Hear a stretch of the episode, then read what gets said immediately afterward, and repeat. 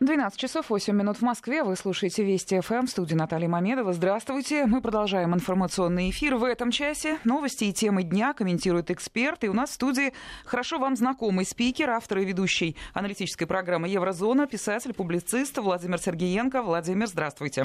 Здравствуйте, Наталья. Здравствуйте, дорогие радиослушатели. Здравствуйте, дорогие радиозрители. Вы по-прежнему можете присылать свои вопросы и комментарии. Пожалуйста, 5533, первое слово «Вести». Это для тех, кто пользуется смс-порталом порталом WhatsApp 903 170 63 63. Владимир, ну и начнем сразу.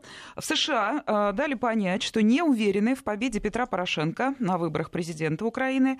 Э, буду точной, глава американской нацразведки Дэниел Коутс заявил вот эти слова. Объяснил э, высоким уровнем недоверия к политическим элитам и отсутствием явного лидера на предстоящих выборах. Ну, скажу от себя, вообще не объяснил. В чем дело? Ну как в чем? Проснулись. Ребята за океаном проснулись. Ведь невозможно вечно закрывать глаза. В Америке есть тоже общественность. И общественность Америки точно так же, как и во многих странах Европы, разогнана по разным полюсам мировосприятия вот север-юг в случае с Америкой это, конечно, не география, это политические взгляды. Исторически так сложилось. И сегодня разделение на протекционизм, там не протекционизм, последователи Трампа, не последователи Трампа. Давайте так. Когда слишком много ресурсов забирает внутренняя проблематика, то на внешнюю выводят самые основные проблемы. Есть Северная Корея, это проблема. Есть Иран и проблема Израиля. И вдруг Украина. С чем? С коррупцией с нацизмом, который там так присутствует уже не как росточек, не как э, семечко, а хороший такой же проросший, давший побеги идеологический фактор.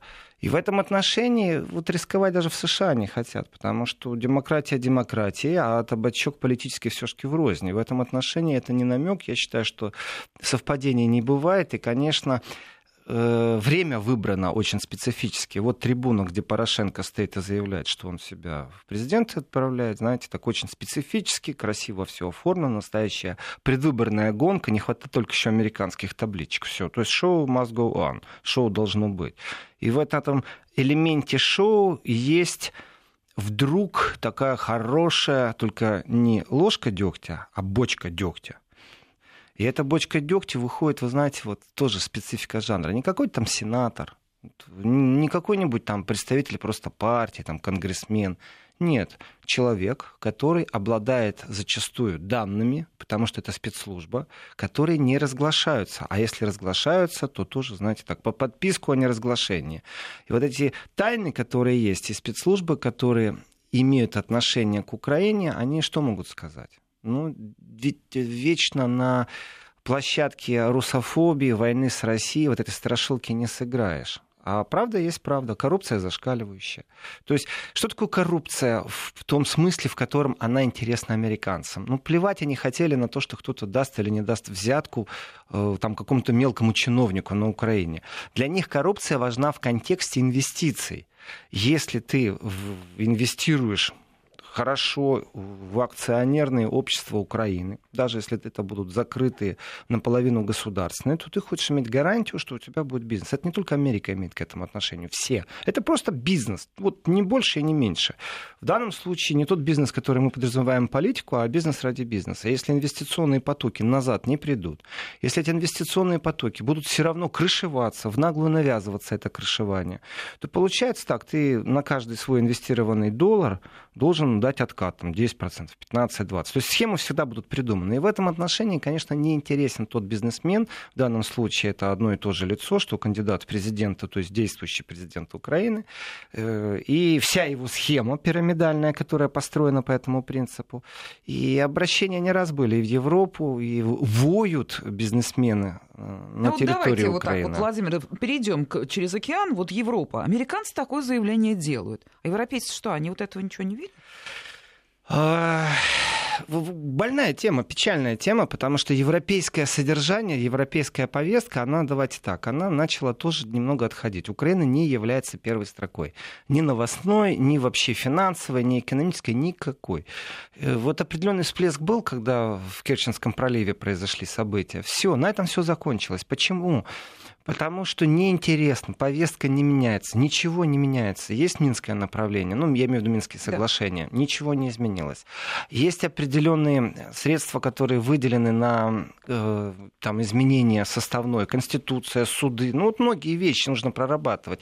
Ничего не меняется. Деньги дали, там, построить нужно э, переходы между Евросоюзом, пограничные, дополнительно таможенные, транспортные, деньги не оприходовали. Почему? Потому что прозрачность была настолько сильна во приходовании денег, что нет смысла, пилить невозможно. И в этом отношении это сейчас не такая черная пропаганда. Факт, деньги, там 280 миллионов назад это звала Европа. Плюс в Европе, давайте не забываем, вот опять же, с точки зрения разведки, чем занимается сегодня европейская разведка? Если американская, вот американская разведка, понятно, ну там э, кибератаки, Россия, ну спецслужбы разные. Плюс внутри страны чем они занимаются? Занимаются, ну просто не поиски внешнего врага, а контроль собственной ситуации вот есть ли кремлевский след у Трампа. Все. Вот на это брошено там огромное количество сил. А в Европе на что брошено огромное количество сил? Затрудняюсь ответить. На что? Ну вот э, как бы российский след даже там не в первых полосах, ну, и не во вторых. Ж, да, Европа сегодня ощущает такой жесткий раскол. И в этом отношении, конечно, тоже ниточка такая украинская присутствует, как можно э, наблюдать бревна в чужих глазах, если в своих тоже точно такие же бревна, а не соринки. Почему? Это вы на что намекаете? Я на проявление национализма, нацизма? Я не намекаю. Я, а, от, я открыто да. говорю, э, европейские разведки сегодня, независимо друг от друга, связаны двумя проблемами. Первое, это, понятно, внешний фактор терроризм. Здесь, понятно, все можно даже не обсуждать. И вторая, внутренняя, которая безумно тяжела, это проявление национализма, который э, из здорового консервативного национализма иногда доходит до рубежей вот той ультраправой части, которая готова к насилию, к захвату власти, к чему угодно. Кстати, ультралевая тоже. И разлом европейских спецслужб в этом отношении, он так тоже можно смотреть, кто чем занимается, где больше всего активизируется. Ну, например, возьмем Австрию. Так там просто те, кого называли буквально пару лет назад правопопулистами, они у власти ну, как следить за властью. То есть, ну, разведка же не будет следить за собственным канцлером. А возьмем Германию? А возьмем Германию. Вот здесь начинается такое просто катастрофа. Почему катастрофа?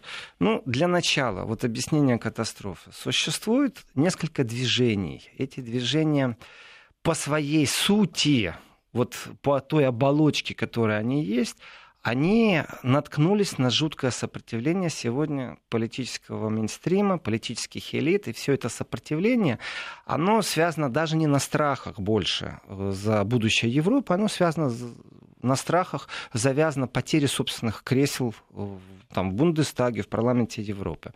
Вот возьмем простое слово такое,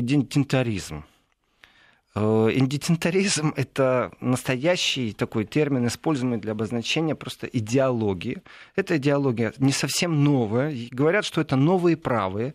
Новые правые — это те, кто не нарушают уголовный кодекс, в первую очередь, не нарушают Конституцию, во вторую очередь. Это вот очень такой важный момент. Уголовный кодекс — это если вы публично, например, отрицаете Холокост или призываете какой-нибудь национальной розни, разогреваете травлю. Это уголовный кодекс. Но есть же еще и Конституция. А в Конституции записано, там мы приверженцы, там, например, традиционным христианским догмам. Ох, а вот здесь у нас сразу неувязочка. Ведь если вы мультитолерантны, и последние годы под идеологией этой мультитоталитаризма, вот это смесь двух слов, толерантность и тоталитаризм, то тогда какая же христианская идеология? Какие семейные ценности? Вы о чем? Все поменялось. Ну, Конституции записано одно, а в жизни это другое. Идеология насадится другое. И вот идентитаризм — это вещь, э, в принципе, не новая, но сегодня находящаяся под учетом э, спецслужб не только Германии, потому что движений в Европе очень много. Это э, возрождение европейской идентичности. Европейская идентичность — вещь, э, ну как вам сказать так, руку на сердце не кривя, скажу, она почти утрачена. Что такое европейская идентичность сегодня? Ну вот кроме Баварии, где они ходят в этих баварских костюмах. Что и, так... то, и то это все равно не, не, не примета. Пройдемся по любому городу э, Франции, пройдемся по любому городу Голландии, пройдемся по любому городу Германии. Они могут сказать, там, вот мы здесь французы. Тогда вопрос, что такое француз? Там, мы здесь немцы.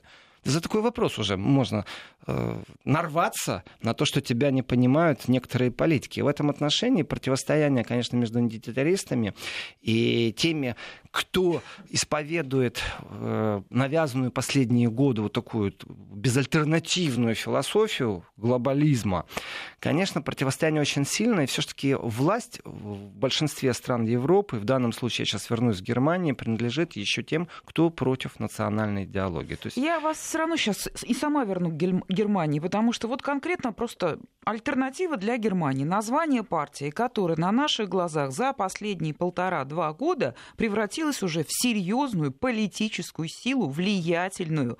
Вот уже немецкие спецслужбы работают и с членами этой партии.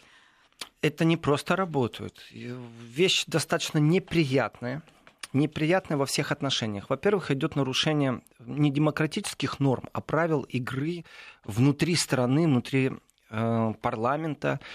И переворот, который произошел в Германии в сознании людей, и в том числе в спецслужбах, это вот произошло буквально на наших глазах. Значит, очень коротко для тех, кто еврозону не слушал, погружу в ситуацию. Значит, э, произошло убийство в Хемнице.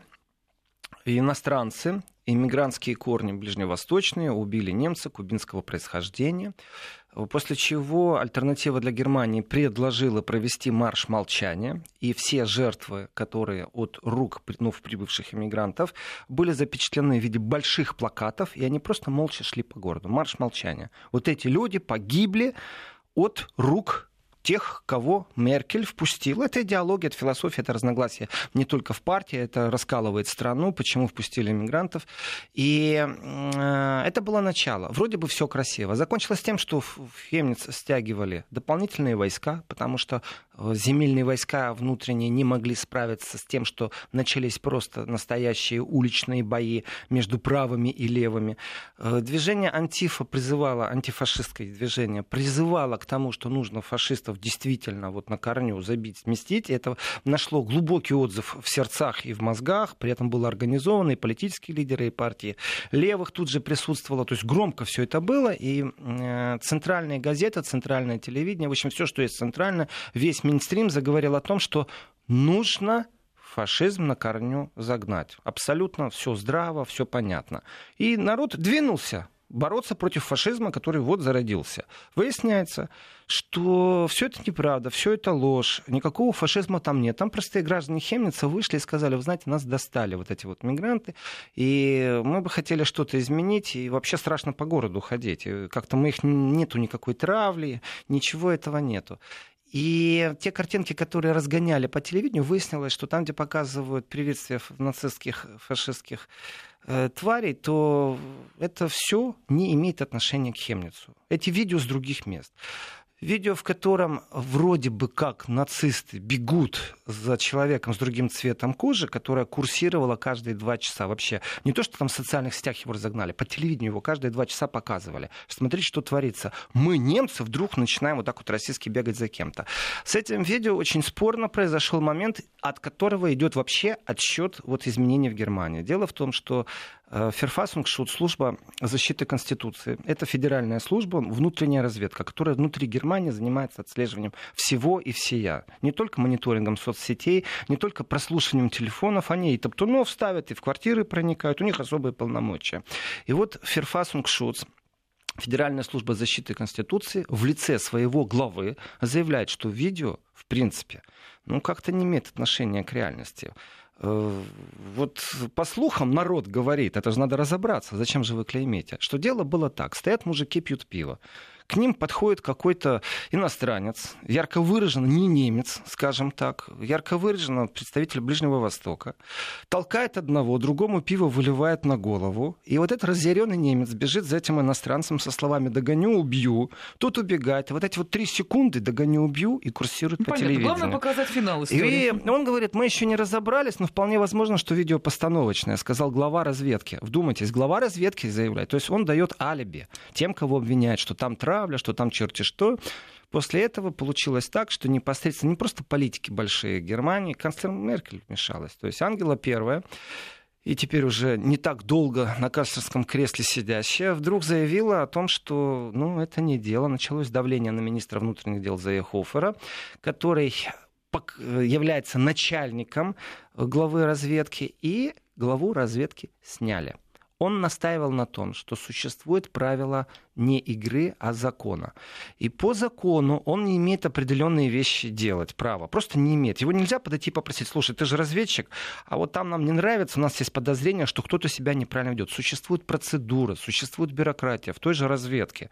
И просто так взять и закон нарушить, потому что тебя попросили ведущие политики, это неправильно. Его сняли непосредственно по просьбе канцлера, скажем так. Канцлера Германии об этом много говорилось, что он не туда зашел, не на ту линию, хотя э, до вмешательства канцлера его хорошо оборонял министр внутренних дел то есть не давал его снять с поста. Когда Меркель вмешалась, вот произошло так, что он покинул свой пост, хотя такой, не только Меркель говорила, что нужно его снимать. И вот появился новый лояльный канцлер, глава разведки Германии, который согласился на определенные вещи. И бомба взорвалась. Я вот сейчас был в Страсбурге на ПАСЕ, разговаривал непосредственно с депутатами, в том числе и альтернативы для Германии. Бомба взорвалась еще на прошлой неделе, не два дня назад. Она взорвалась на прошлой неделе. Что произошло? Дело в том, что э, в прессе, в германской прессе появился отчет службы разведки об депутатах, которые в Бундестаге, больше 80 человек, э, которые имеют э, вроде бы отношение, подозрение к тем, кто имеет контакты с ультраправыми. Вот звучит вроде бы так, ничего страшного. Пока обтекаем ультраправыми. Абсолютно это кто? Обтекаем. Вот как бы конкретно? Вот Каким организациям? Я не просто так рассказывал про идентитаризм. Слово тяжелое. На да, пятый оно, раз в общем, так, это скороговорка. Очень, да. Значит, ну, возрождение идентитета европейского. Дело в том, что в прессе стало курсировать цитаты, в прессе стало курсировать мнение очередной раз, вплоть до того, что появилась карта Германии коричневого цвета. Знаете, географическая карта. Чем гора выше, тем темнее коричневый цвет. Ни синяя, ни зеленая, ни с диаграммами. Конкретно коричневая карта Германии, где чем больше представителей альтернативы для Германии, ну, в парламенте, например, депутатов, в местных советах, тем темнее карта. То есть, более интенсивный коричневый. Более интенсивный. То есть, ну, конкретно клеймят уже фашистами эту альтернативу, хотя она вроде в Бундестаге демократическим путем избрана. Так что вот эта вот пропаганда и противостояние очень сильны. На что депутат альтернативы э, в Страсбурге мне сказал, что у нас такая штука произошла в, в прессе.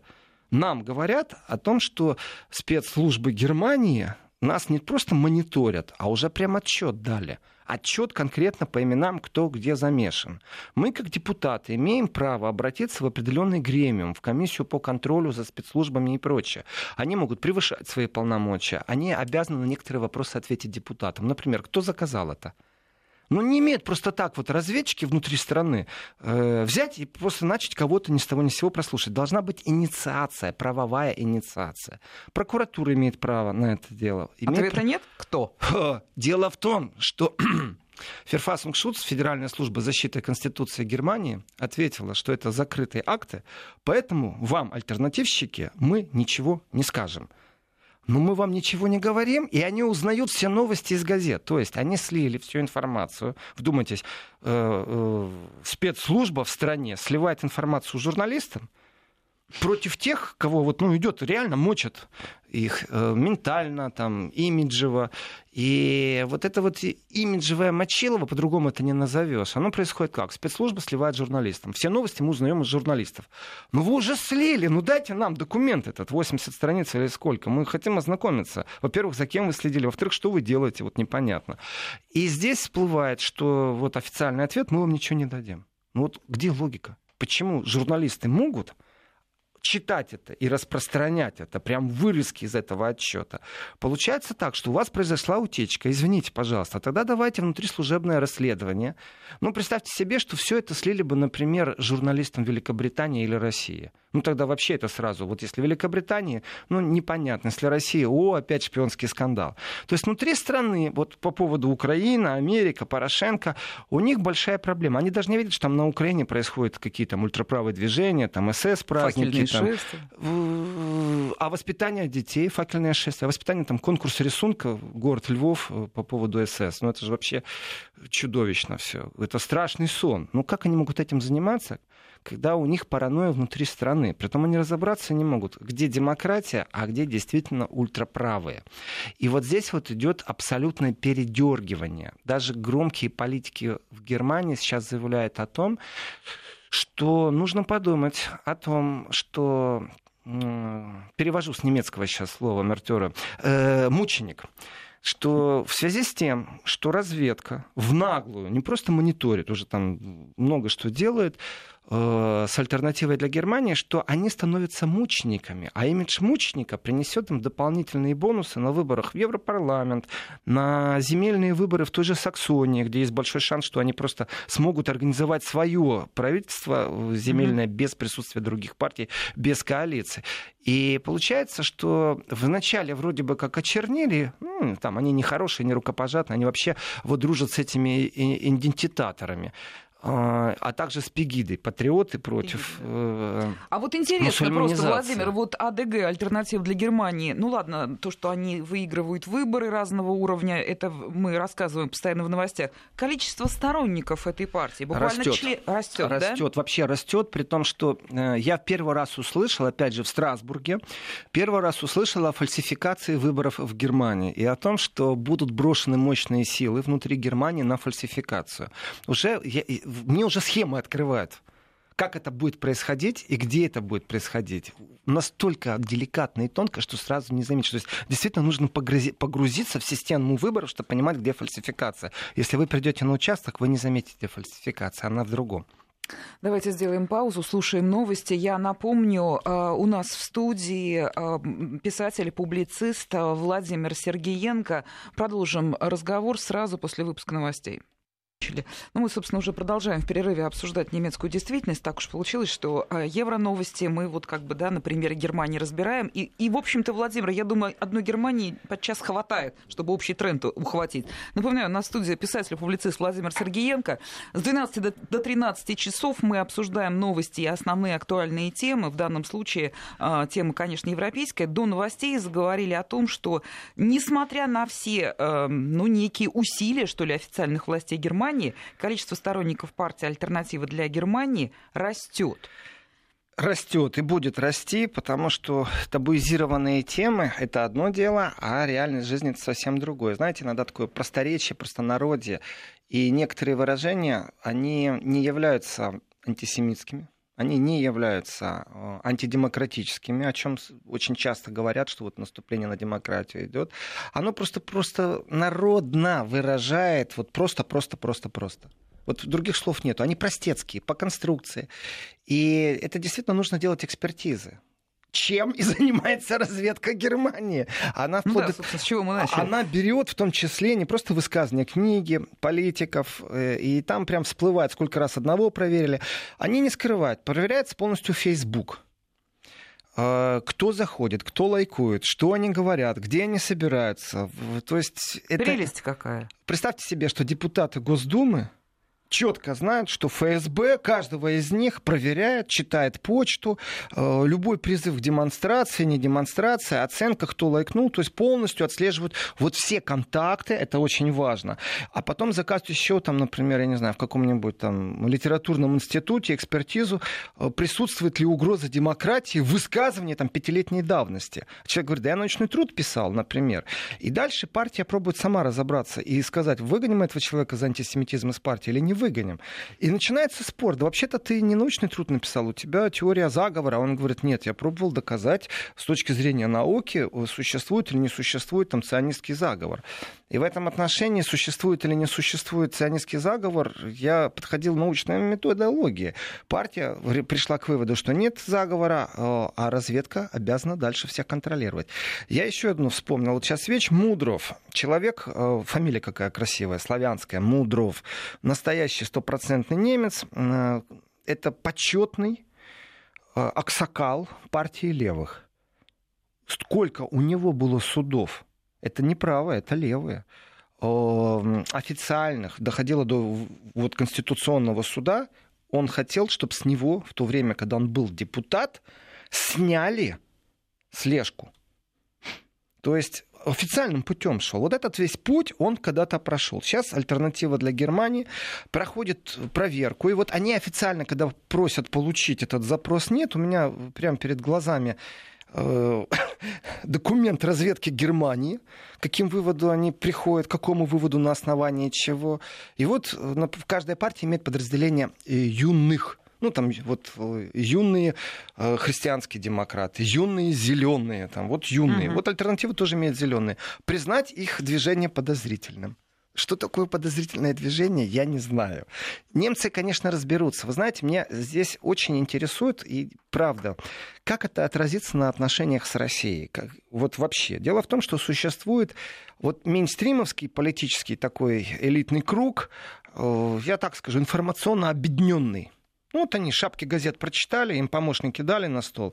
Они не вникают, что такое Керченский пролив, ты его спроси, они на карте не покажут. Но когда будет голосование в Европарламенте, в Совете Европы или еще где-то, руку свою поднимут. То есть вот это вот мейнстримовское поверхностное восприятие информации, они не зайдут на страницу МИДа России. Ну, это не только они, это сейчас... Это везде, это, так, это везде так. И вот существуют настоящие такие глубоко думающие люди, настоящие, потому что они думают, у них есть совесть. В этом контексте, без политики сейчас.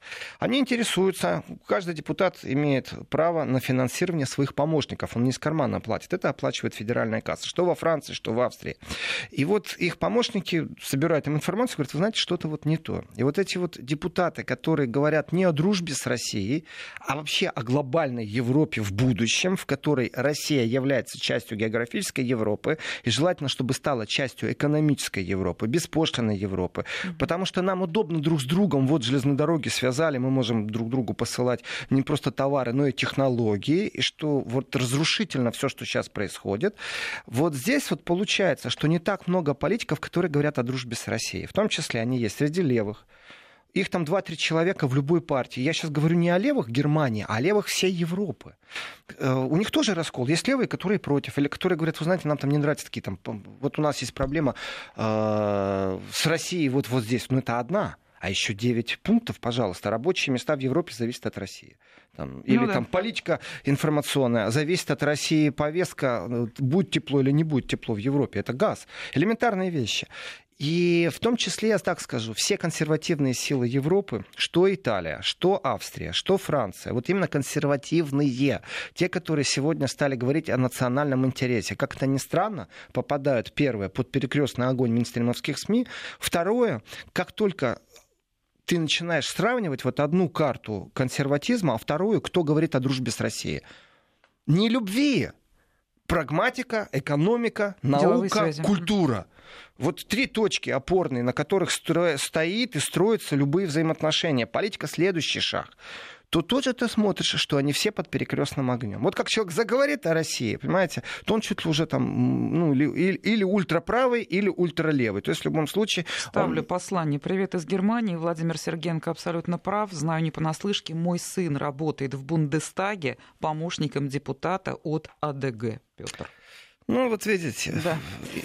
Ну, и оперативная информация чем хороша? Тем, что владеешь вопросом вот прям, прям здесь и прямо сейчас. Вот прямо здесь и прямо сейчас, когда тебе действительно депутат говорит, что он из газет узнал о том, что за ним следит разведка, это милое дело. Это вот, знаете, как приятно утром проснуться, чаек, кофеек, и читаешь немецкую газету, свою фамилию, и так, опа, а я-то в списках тех, кто находится под колпаком Мюллера, так они не только э, проверяют, они тем самым, вот этот вот газетный вброс, эта травля, которая идет, и вот здесь я сделаю комплимент э, вообще понятию общественная дискуссия. Это очень важно в обществе это не относится ни Германии, ни кому угодно. Вот в России общественная дискуссия, она имеет место быть. Микрофон дают всем. Ты любую точку зрения услышишь. Да, может быть крик, да, я могу быть не согласен, но он заявил о своем мнении. В Германии же рупор другим не дают. Во Франции рупор другим э, не раскачивают по вот национальностям. Mm-hmm. Это такие вещи все. И ведь когда ты узнаешь, что ты, лайкнув на Фейсбуке кого-то, попадаешь в сети разведки, огромное количество людей... Вот прям так? Да, приведу пример. Огромное количество людей не э, хочет, чтобы за ними следили, чтобы они попадали в списки, просто списки симпатизантов, Потому что лайкнул, все, ты симпатизируешь этому движению, этой политике. И лингвистическая экспертиза уже не спасет. Приведу пример. Э, умер Ульрих Шахт в Германии, человек, который не был членом политической партии. Человек, у которого на свадьбе свидетелем был э, Гаук, прошлый президент Германии. Свидетелем на свадьбе. Весомый автор, журналист, э, со своей вот философией, жизнью. То есть он вот жил, жил, жил. Он умер. И чтобы дать объявление в газете э, сопроводительное, где, когда похороны, нужно заплатить деньги. Решили объявить сбор этих денег, потому что это безумно дорогое удовольствие, чтобы во многих газетах это нужно покупать это э, объявление, ты за него платишь. И также вот статьи разных людей о том, какой он был, ну вот, вот поминки, ну скажем, публичные поминки угу. такие, где не тосты говорят, а пишут о том, какой он был при жизни, что он делал. И вот выходит э, такое вот письмо, в котором пишется, друзья, кто сколько может, пожалуйста, мы собираем, стоит 16 тысяч евро объявление, э, кто сколько может, переведите на такой счет, потому что иначе мы не сможем достойно сообщить всем о смерти нашего друга.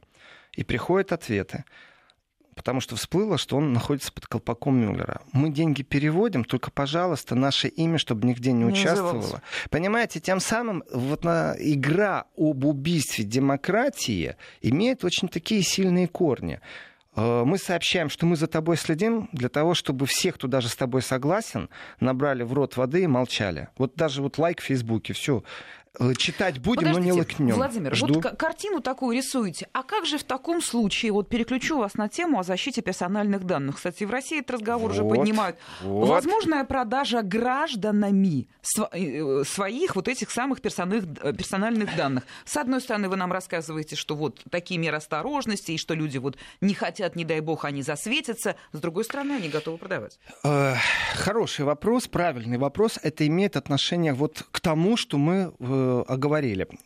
Есть законы, и в том числе европейские законы, есть стандарты, в том числе, которые к ним пробуют все приблизиться, прорабатывают. Конечно, с аспектами на определенные страны. В России немного есть отличия от европейского восприятия. И э, здесь все очень просто. А если я лайкнул на Фейсбуке политика, почему Фейсбук эту информацию дает статистически спецслужбам? А имеет ли он право давать? А если он дает, то это случайно не то же самое, что он дал рекламодателям. Ну, давайте так, есть рекламное объявление. Завтра собираем ну, да, там-то да, да. там-то демонстрацию по такому-то поводу. Я взял и сделал перепост. То есть это же объявление у себя на странице повесил. И если это политический контекст, то тогда я попадаю в картотеку, хотя это реклама. Пауза. Дадим. Вести ФМ. И продолжаем. И теперь в этой картотеке есть два фактора. Первое — это мои личные данные, которые должны быть закрыты любой социальной сетью без распространения информации. И если меня не подозревают ни в терроризме, ни в совершении уголовной деятельности, нету просьбы от прокуратуры, ну то есть законодательно подкрепленная, э, вот давайте так, по-человечески, какого черта вы это сливаете? А если уж вы сливаете, вот здесь ваш вопрос. А может, я за это хотя бы деньги получу? Это же рекламное объявление о том, что завтра там будет демонстрация. Или, например, концерт. Потому что концерты иногда тоже привязаны к политической деятельности. Такое бывает. И вот здесь мы попадаем а, под э, европейский, например, закон о правах э, сохранения данных и распространения. Есть простая штука, например, псевдоним. Это новое слово, вот очень тяжелое слово идентифизм. И вот Потом псевдонимизация, бумажке, да, ну, идентитет и идентаризм, это прям философия. А, так вот, э, точно так же э, псевдонимизация. Это когда ваши данные не имеют права быть никому предоставлены, и даже если взломают сеть, никто не поймет, о чем идет речь. Потому что вы, фамилия, имя, отчество, рожденный, имеющий идентификационный номер в сети, а также в паспорте, э, а также доступ к такой-то точке к серверу, будете закодированы. Просто вам дают код, ну, кличку. Mm-hmm. И вот этот код является псевдонимом в виртуальном пространстве. Кто имеет право сравнить вот этот псевдоним, который взломать могут элементарные хакеры, я уже молчу про спецслужбы, чтобы сравнить с тем, кто действительно стоит за этим псевдонимом. Это должно быть обязательно или это должно быть не обязательно. Вот я говорю, вот я говорю, а давайте так, плевать я хотел, я публичная личность, плевать я хотел действительно на ваши там игры, э, кто кому что и как достает, какие данные. Я хочу уже, если и так, и так взламываются, я хочу получать ту толику, с того, что кто-то на мне зарабатывает. Вот если вы перепродаете регулярно, а потом всплывает база, ну неужели вы не получали никогда сообщение, что такая-то фитнес-студия, да, конечно, и, все, конечно. а в театр приглашения, а билеты дешевые скидки, это все откуда берется? Иногда мы незаметно сами ставим вот эти вот галочки, которые в, э, легализируют о перепродаже ваших данных дальше. Ну, если я тебе разрешаю. Вот нас миллион собралось, и э, файл в котором миллион данных, любое рекламное агентство с удовольствием покупает. А да, дальше да. там уже пошли торги. Целевые аудитории э, больше, меньше, меньше, больше. Как и что происходит, это их торг. Потому что если, скажем, таблетки, то целевая аудитория пенсионеров. И если у вас миллион, база данных миллиона пенсионеров, она стоит дороже, чем просто миллион. Потому что вы непосредственно фармаконцерну продадите. Да. Это регулируемые вопросы, но если кто-то перепродает, так может мне сразу дайте скидку на лекарства 3%. Элементарная вещь. Другое дело, что если войти на рынок цен, там получается так, что даже если я сейчас выставлю на торги все свои данные, скажу, да пользуйтесь, шлите мне, то вот если таких, как я, действительно собрать всех вместе и вырученную сумму разделить между нами, ну, извините, все равно смешные деньги — это копейки. Они не являются, ну, там, в рублях измерять, в копейках, вот так mm-hmm. вот. Это даже не тысячи и не десятки тысяч. Но разговор идет о другом. Мое право на мою частную сферу, на мою приват-сферу, особенно если человек публичный. А вот есть люди, которые не публичны, но они точно так же хотят этого. Э, телефон личный, раз. Два. Место, где живут твои дети, твоя семья. Почему это может стать достоянием кого-то? И правильной защиты нет. К сожалению, большому сожалению, от взломов никто сегодня в киберпространстве не, защи... не защищен.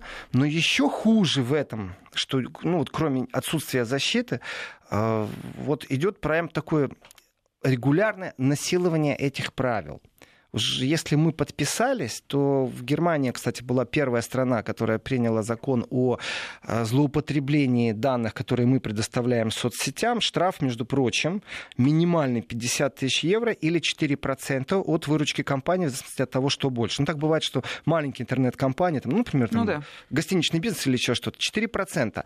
В принципе, закон не очень продуманный, немецкий был, его под копирку взял Брюссель сразу, и там по Европе пошли штамповать смысл сводится к чему? Не распространение личных данных. Э, я связываюсь с оператором, у них мой телефон, они вогнали его в базу данных, потом получаю, я начинаю получать звонки. Одно дело, когда это неприятно. Ну, неприятно в том смысле, что, знаете, так назойливо мне о чем-то сообщили. Совсем другое, когда дело не в назойливости идет. Вот здесь законодательная база должна строго помогать простому человеку. Э, когда я начинаю получать угрозы, это уголовное уже наказуемое деяние.